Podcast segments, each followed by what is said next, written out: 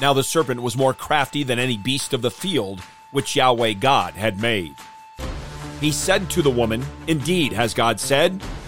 Then he said, You will be like God.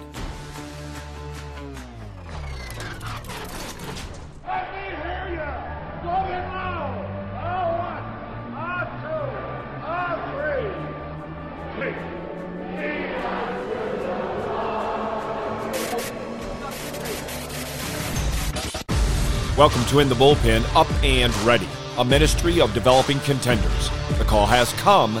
You need to get up and ready now. And look who's coming up. High fly ball into right field. She is gone. In Genesis chapters 1 and 2, we read about God's work of creation, bringing it all into existence out of nothing by divine fiat in six days. We read again and again, then God said. And also, God saw that it was good.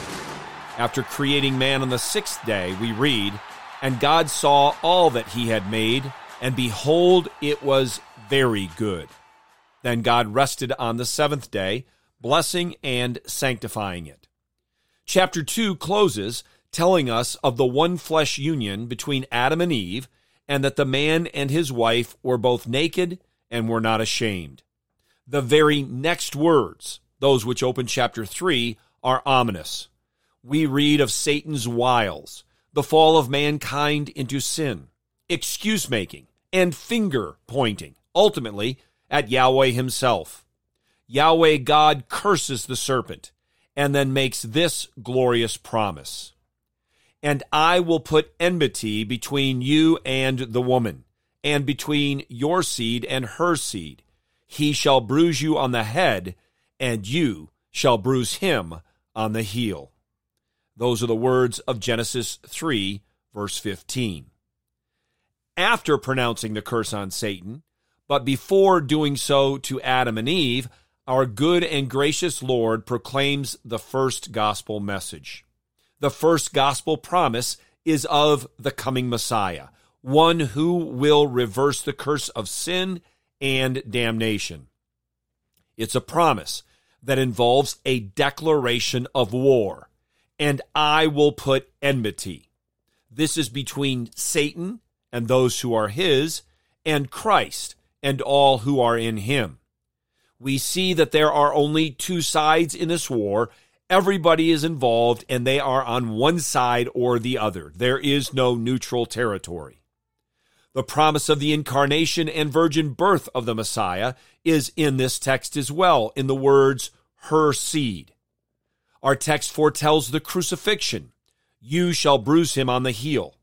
And also the resurrection, ascension, and second advent of Christ with the words, He shall bruise you on the head.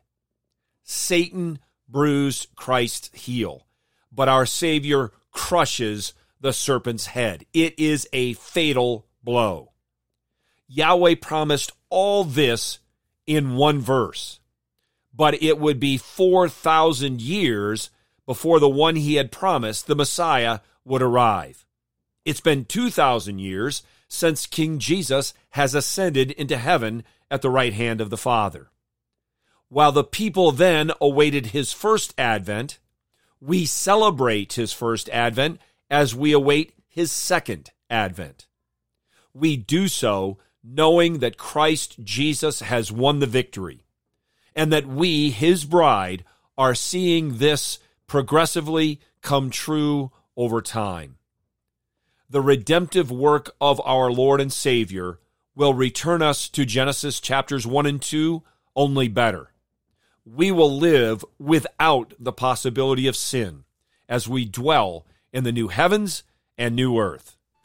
Get your eyes up, fixed on Jesus, the author and perfecter of faith, and be ready to deny yourself, take up your cross, and follow him.